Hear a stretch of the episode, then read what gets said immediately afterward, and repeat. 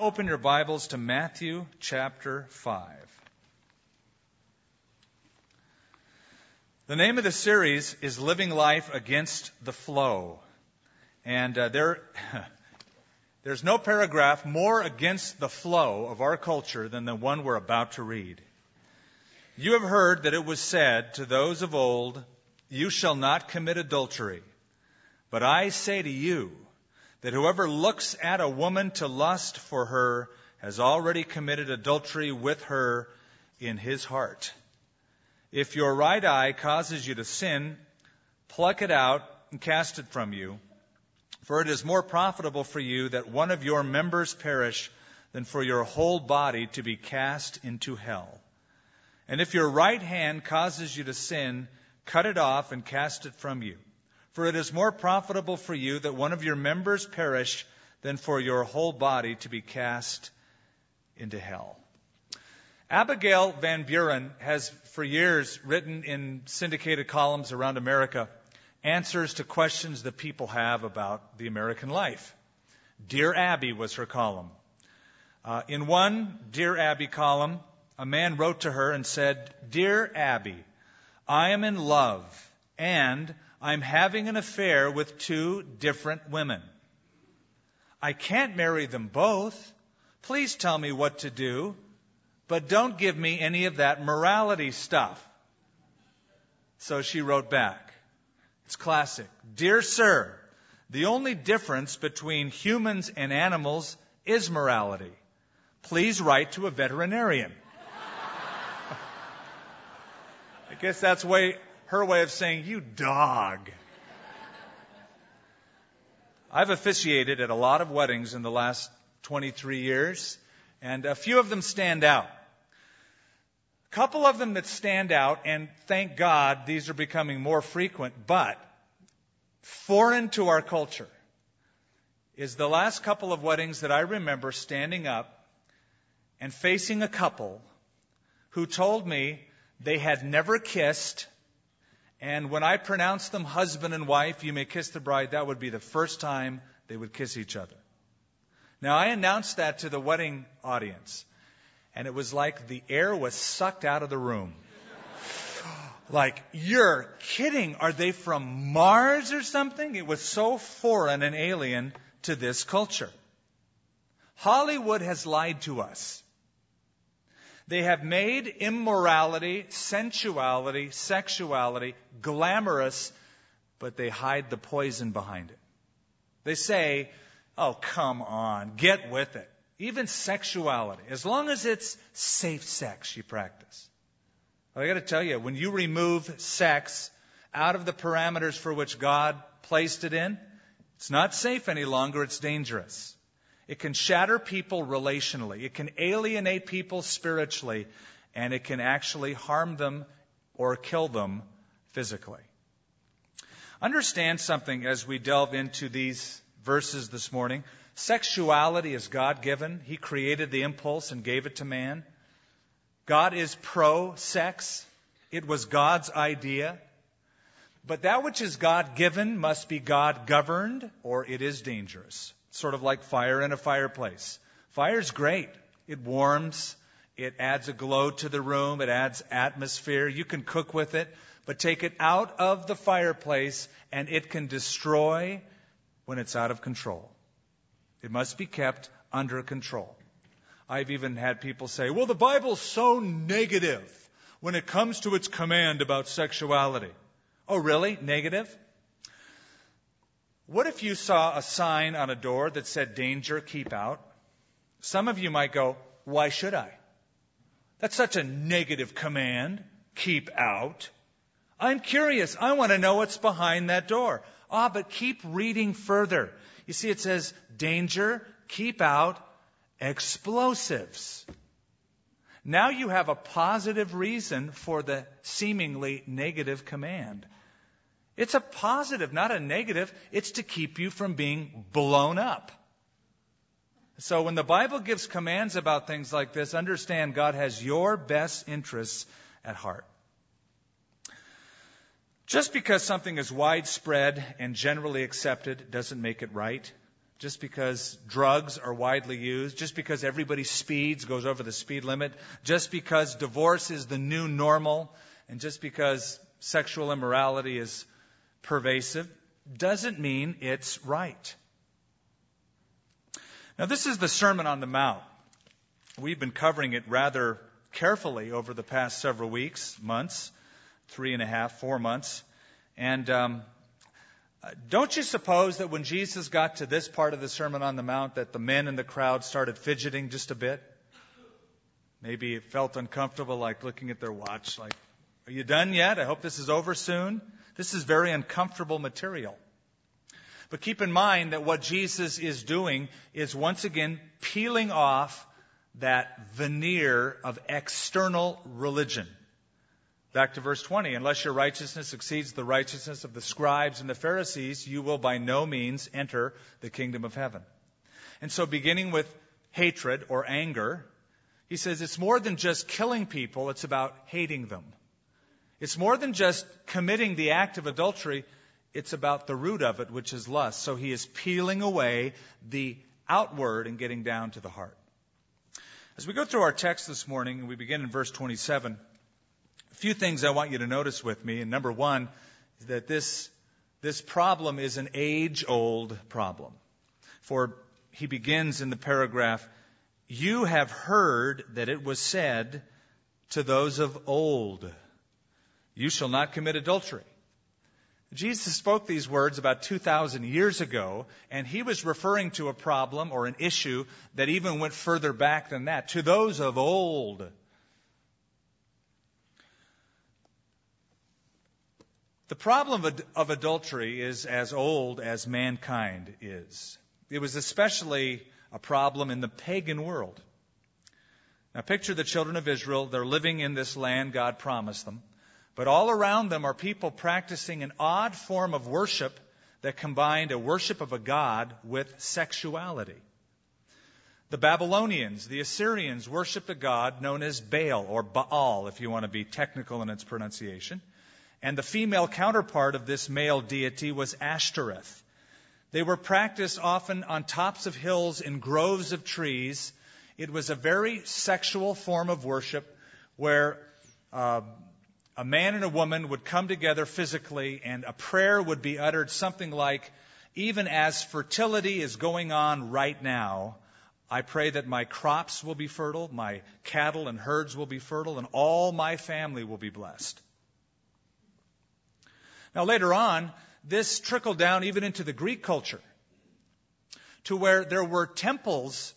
For instance, in Corinth, the temple to Aphrodite housed a thousand priestesses. They were prostitutes. They went down into the city and for profit to keep the temple going, they sold their bodies to the men of the city and people from all over the world would come. And there was even a saying that went about, not every man can afford a trip to Corinth because these gals were soliciting funds for the temple. However, mostly in the Greek culture, Sex was purely biological. It had no moral attachment to it. It was a bodily need, just like eating, drinking, breathing, sleeping. There was sex. In fact, the Greeks even created their own word to describe physical love. Eros, they called it. We have the term erotic. Hollywood, that's a buzzword there. It comes from the Greek term eros. Interesting, if you look through the Bible in the Greek language, you never find the word eros one time. It's a word confined to the pagan world because the word eros in its root means to grasp. And the idea is that I'm going to grab a hold of something in order to satisfy myself. And it describes physical love. Eros love is truly self love. Now, a lot of times a guy will say to a girl, Oh, if you really love me, you'll do it with me. Or, I really, really love you. No. Let me translate that. He's saying, I love me and I want you. That's Eros love. Now, the law of Moses in the Old Testament forbade adultery. And Jesus is no doubt referring to the seventh commandment when he says, you have heard that it was said to those of old, You shall not commit adultery. That's the seventh commandment.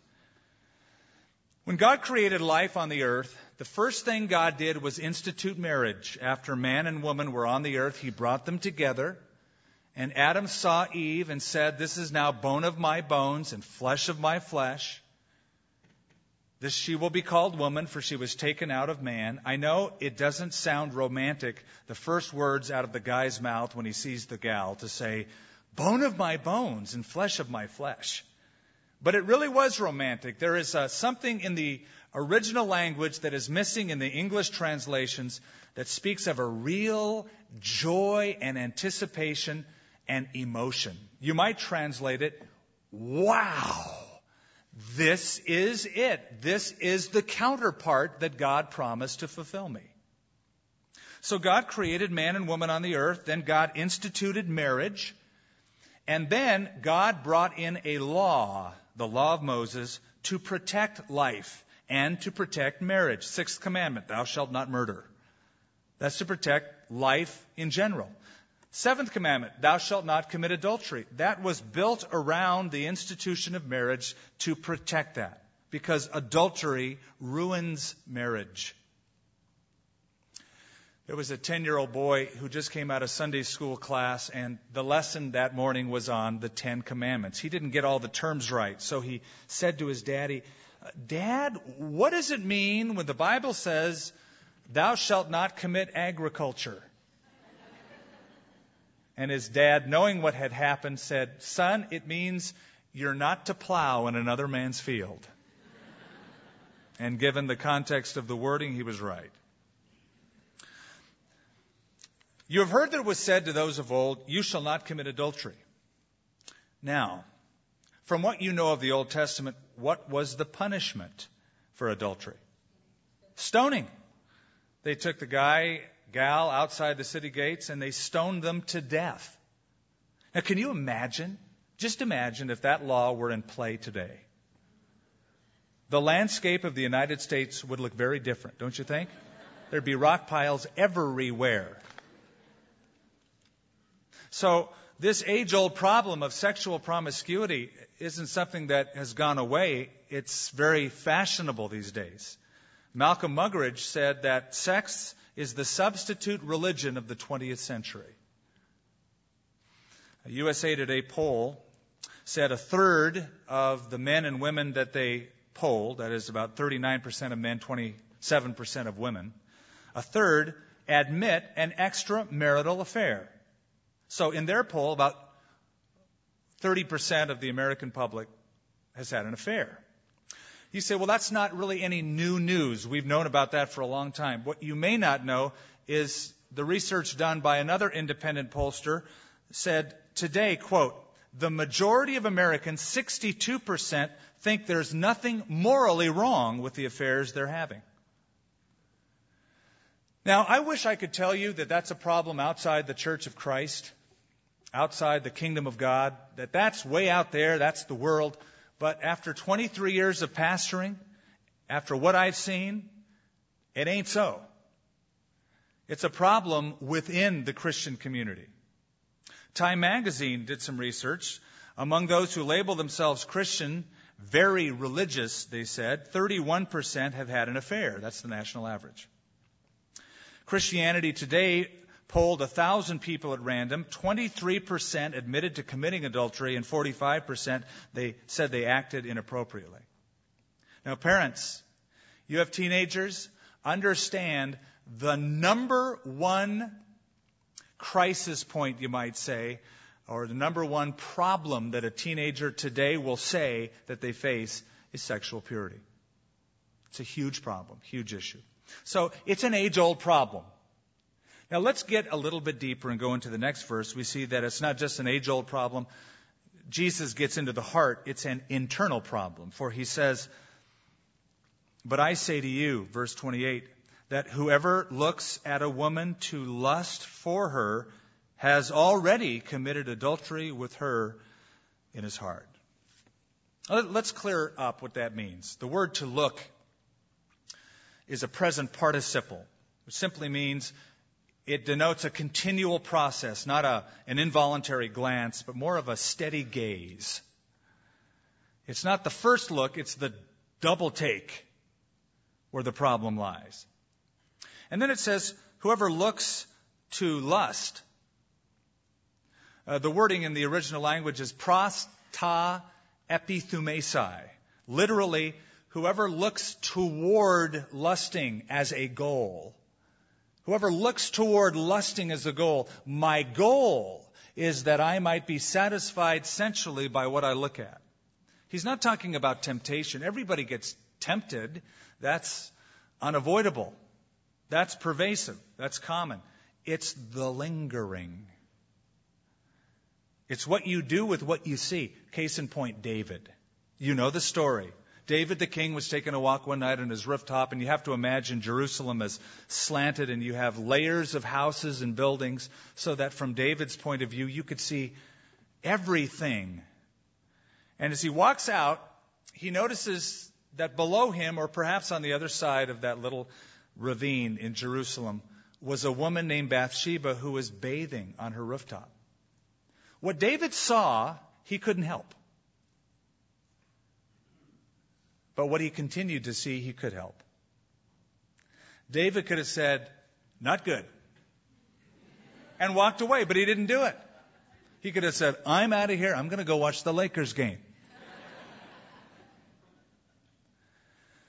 But what he did is he gazed. He continued to look upon her and he thought, I'm the king, I have power. I can, because I have the power, fulfill what I see and what I want.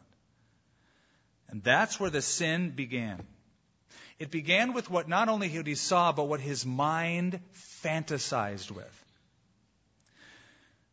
There are so called sex experts out there. I think of Dr. Ruth. Heard of Dr. Ruth Westheimer? Who will say things like, there's nothing wrong with fantasies because fantasies are only in some mind.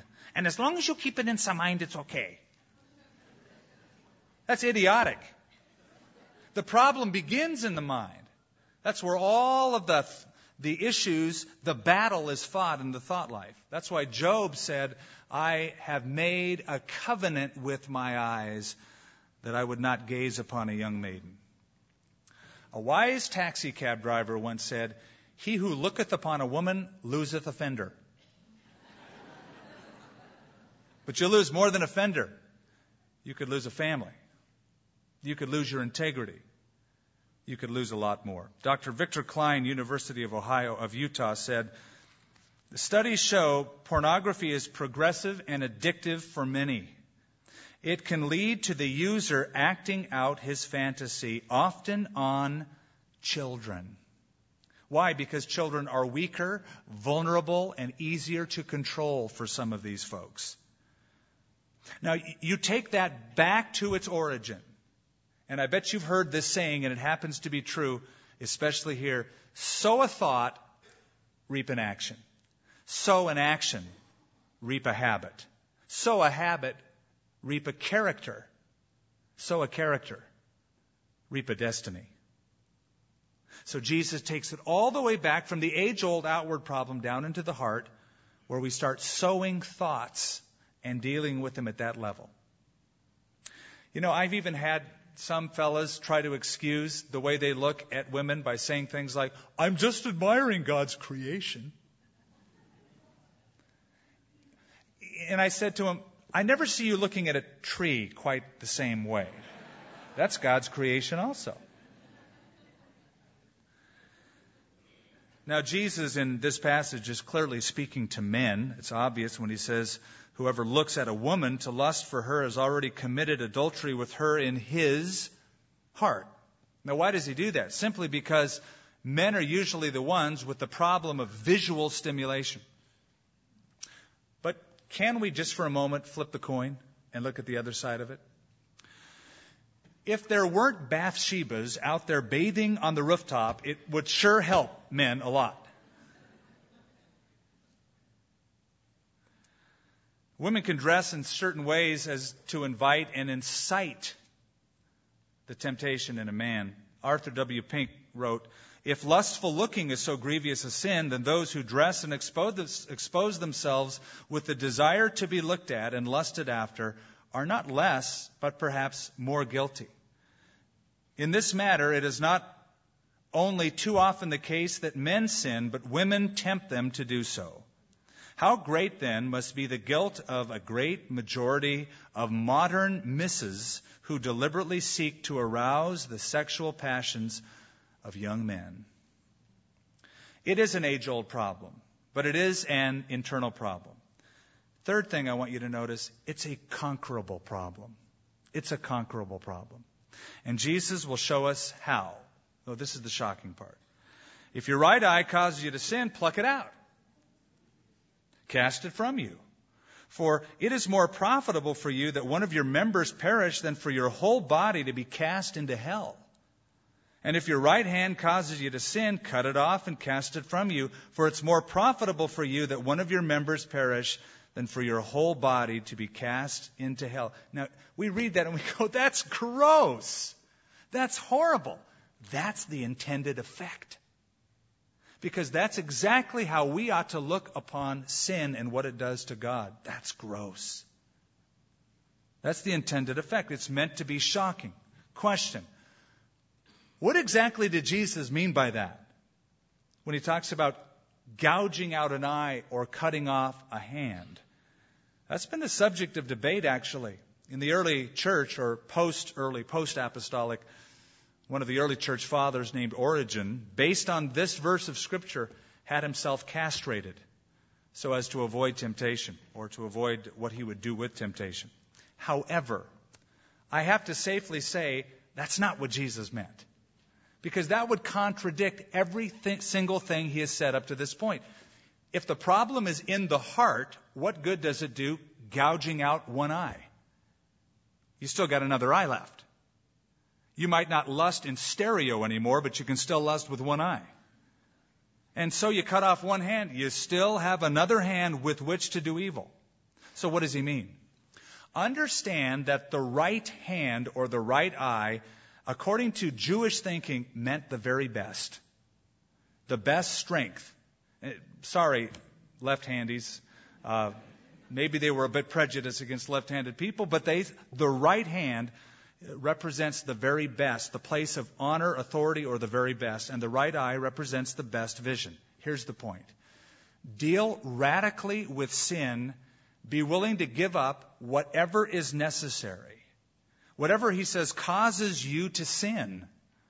The word scandalon referred to a bait stick in a trap, and when an animal would hit against that bait stick, it would not only lure the animal in, but trap the animal because of it. Anything that morally traps us should be eliminated quickly and radically. Anything that morally traps us should be eliminated quickly and radically.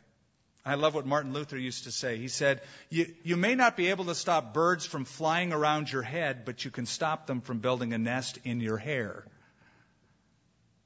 So, get rid of entrapments.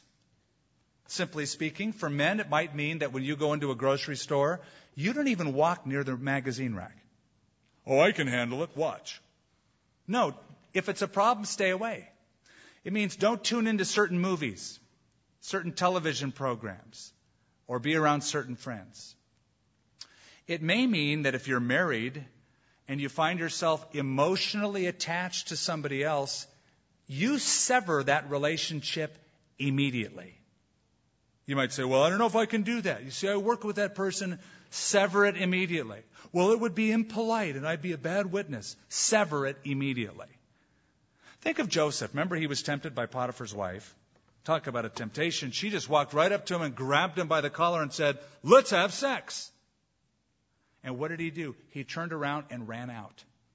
He didn't say, Well, that would be impolite. I just don't want to run. I should say something to her. It would be a bad witness if I just ran. No, it would be a worse witness if you stayed and did what she asked. Sever it immediately. I got a letter from a gal in our uh, previous church, at least she attended there uh, for some time. I don't even know exactly who she was, but I got a letter one day in my office that was very unusual. She said, uh, Pastor Skip, um, every time you speak, I have lustful thoughts towards you. And then she left her phone number. and said, You got to talk to me. I got to pray through this with me, and I need to overcome it. So I decided I needed to deal with it radically. First thing I did is call my wife. Told her about it. Second thing I did is give it to my secretary and said, You call this gal. And the third thing I did is got all my assistant pastors in and read it to them and told them all about it. I wanted to be covered in that area. I wanted to deal with that right away. Don't be the devil's dartboard. The Bible says flee temptation. Flee, run away from it. Unfortunately, a lot of people flee temptation, but they give the devil their forwarding address. You know what I mean? no, devil. But you know what? Later on, here's my card. You can give me a buzz. We'll talk about it. Don't be his dartboard. Flee. Let me close by giving you, I think, some helpful tips for prevention of this adultery temptation. One is a negative tip, one is a positive one. Tip number one, and I'll explain. Consider the damage that adultery will do. Consider the damage. Let's just take a few moments and think through what an affair what an adulterous affair can do. What kind of damage? Number one, it can damage you physically, has a potential through sexually transmitted diseases. There's even commercials out there almost glorifying them. And that can stay with you for life and even cause death. So it can damage you physically. Number two, it can damage you emotionally. The anxiety, the guilt that you will experience because of it. And Unfortunately, people, when they get into this uh, area of their lives, they rationalize, and here's their thoughts. Well, I'm in this marriage, but I'm having this affair, so what I'm going to do is dump my spouse and marry this other person, and everything's going to be great. I know it will. No. Because now you have a new relationship built on deception. That's what an affair is. It's built on deception. So that the chances of failure are greater for this second relationship even more so than they were for the first.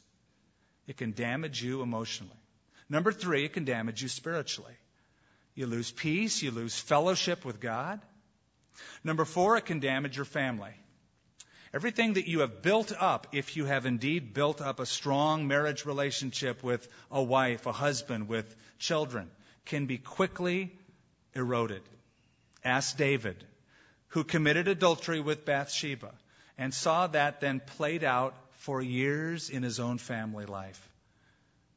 When he had a son named Amnon rape his half sister Tamar, and then Absalom go and kill him in revenge. And all of those years of pain because of David's sin.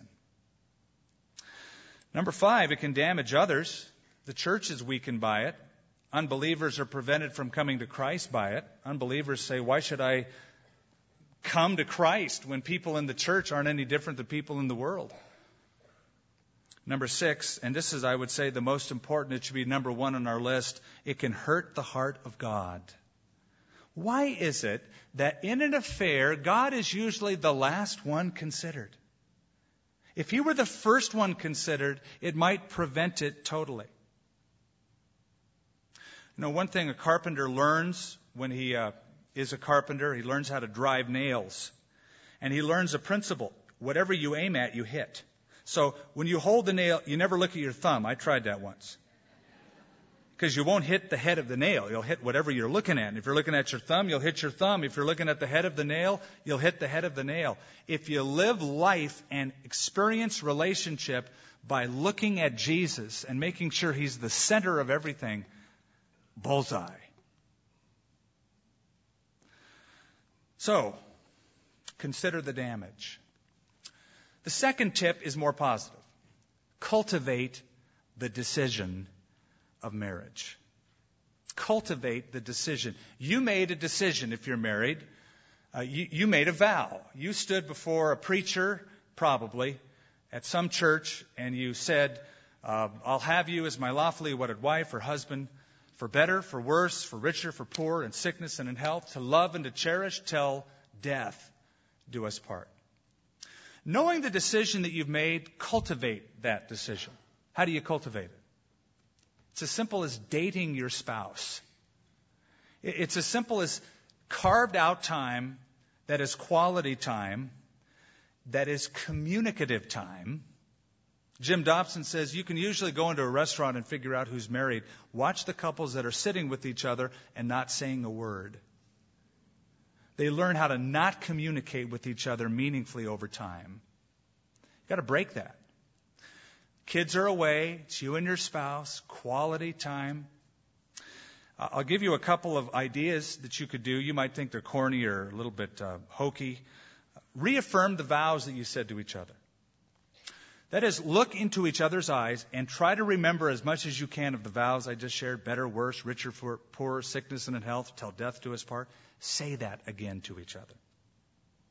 Another tip write a letter to each other expressing the emotions that you felt on your wedding day. You say, well, it's so long ago. Let's see, six months. How, Try to think back to how you felt and communicate that in a letter to your spouse of this is what I felt like. I want to get in touch with that again. So cultivate the decision of marriage by dating your mate, and second, by satisfying each other's desires, emotionally and physically. Satisfying each other's physical and emotional needs. Paul wrote in 1 Corinthians 7 Do not deprive one another except with consent for a time that you may give yourselves to fasting and prayer and come together again so that Satan does not tempt you because of your lack of self control. So here we are. We're dealing with an age old problem that is really an internal problem, but that is a conquerable problem. And we do so by considering the damage it can do from the damage it does in our relationship with God to all of the people in our lives that are meaningful to us, and even the church. And then we are proactive by taking the relationship that we have of marriage and building upon it and cultivating it. And you might say, unwrapping the person that we married into the beautiful flower that they are. I'm going to read something as I close. This is by a theologian named Helmut Thielicke. You probably never heard of him. Maybe you have if you're theologically read. But he wrote something about this that's excellent. I once knew, he said, a very old married couple who radiated a tremendous happiness. The wife, especially, who was almost unable to move because of old age and illness, and in whose kind old face the joys and sufferings of many tears had etched a hundred lines, was filled with such a gratitude for life that I was touched to the quick. Involuntarily, I asked myself, what could possibly be the source of this kindly person's radiance? In every other respect, they were common people, and their room indicated only the most modest of comfort. But suddenly I knew where it all came from, for I saw in those two they were speaking together and their eyes hanging upon each other. All at once it became clear to me that this woman was dearly loved. It was not because she was a cheerful and pleasant person that she was loved by her husband all those years. It was the other way around. Because she was so loved, she became the person that I saw before me. She became the person that I saw before me. Abigail Van Buren was right. The only difference between humans and animals is morality. Why live like an animal when you can live like a child of God? You know, ultimately, the issue of adultery among Christians can be boiled down to one issue it's a worship issue. It's a worship issue. Who do you worship? Who do you really love? Who's your master? It's easy to say, oh, Jesus is my Lord, Jesus is my master. But to continue on in a lifestyle of disobedience to Him and say, Jesus is my Lord, I would say, at what point does the Lord business kick in? At what point does He really become Lord? That is, the boss, He calls the shots, He governs your behavior and your thought patterns. That's Lord. And that's what we're called to worship Him and follow Him as in obedience. That's where the fulfillment comes in. Fulfillment comes in. Fulfillment comes in.